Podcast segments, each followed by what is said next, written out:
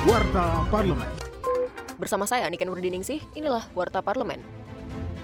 Anggota Komisi 8 DPR RI, Maman Imanul Haq, menilai kenaikan biaya haji adalah pilihan rasional yang perlu dipertimbangkan. Menurutnya pemerintah tidak sembarangan dalam menyusun formulasi pembebanan biaya penyelenggaraan ibadah haji tahun ini. Meski begitu, politisi dari fraksi PKB ini meminta pemerintah untuk teliti menyisir komponen biaya-biaya yang bisa dilakukan efisiensi agar biaya yang sudah diusulkan pemerintah bisa dikurangi. Ia juga menegaskan pemerintah wajib memastikan peningkatan pelayanan haji terhadap para jemaah. Warta Parlemen.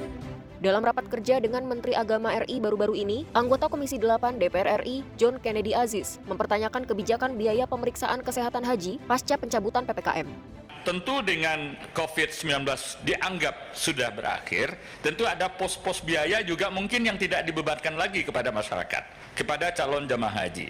Apa kebijakan Gusmen terhadap hal itu? Sebab dikeluhkan biaya terhadap pemeriksaan kesehatan haji itu lumayan tinggi di daerah. Sampai satu jutaan sekali periksa. Nah kalau ini misalnya dilakukan juga pemeriksaan kesehatan haji, siapa yang menanggung biayanya? Ini harus menjadi suatu kebijakan juga oleh Pak Gusmen. Kinerja Wakil Rakyat dapat Anda simak melalui media sosial DPR RI.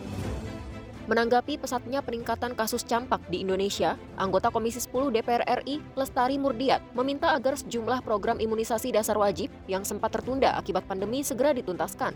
Legislator asal Dapil Jawa Tengah II ini menambahkan, para stakeholder di pusat dan daerah harus bergerak masif, melakukan screening kesehatan anak dan balita.